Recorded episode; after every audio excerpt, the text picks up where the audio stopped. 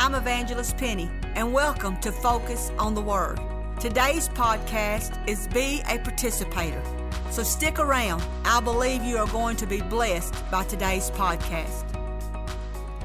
In Luke chapter 1, we see where the angel comes to Mary and tells her she is blessed and highly favored, and that she will have a son of the Holy Ghost, and she shall call his name Jesus. As I thought about this, I realized that God did not have to have Mary to bring his son into the world. You see, God is God. He could have just placed Jesus on earth as a grown man, started his ministry right away if that's what he chose to do.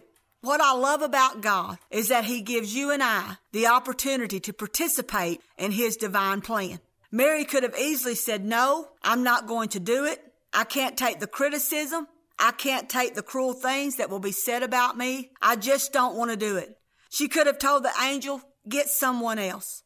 But she didn't. She told the angel, let it be unto me as you have said.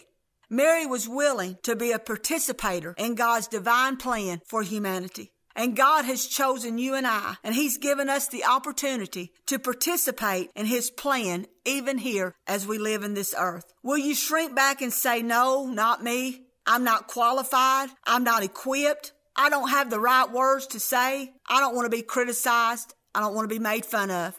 I've felt all of those things. When God has called me to do something, I've shrunk back in fear. I've said, no, I can't do it.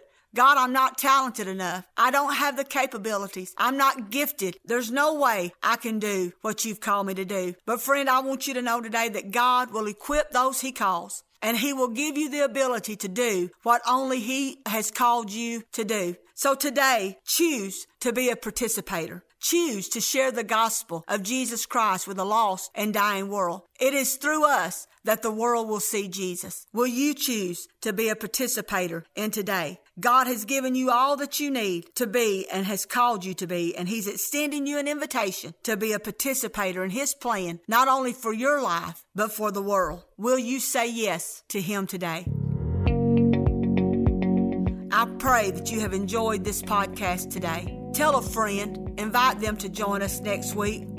Until next time, this is Evangelist Penny. Remember, there's power in the Word. I would like to invite you to order my book, Misplaced Trust. You can order that from Amazon. It's about my life as a child, and it's how God taught me to trust in Him and Him alone. If you would like to contact me or if you would like send me your prayer request, I would love to pray for you and agree with you that God will move in your life. You can contact me through my email, which is in the description below. I look forward to seeing you next week. God bless you.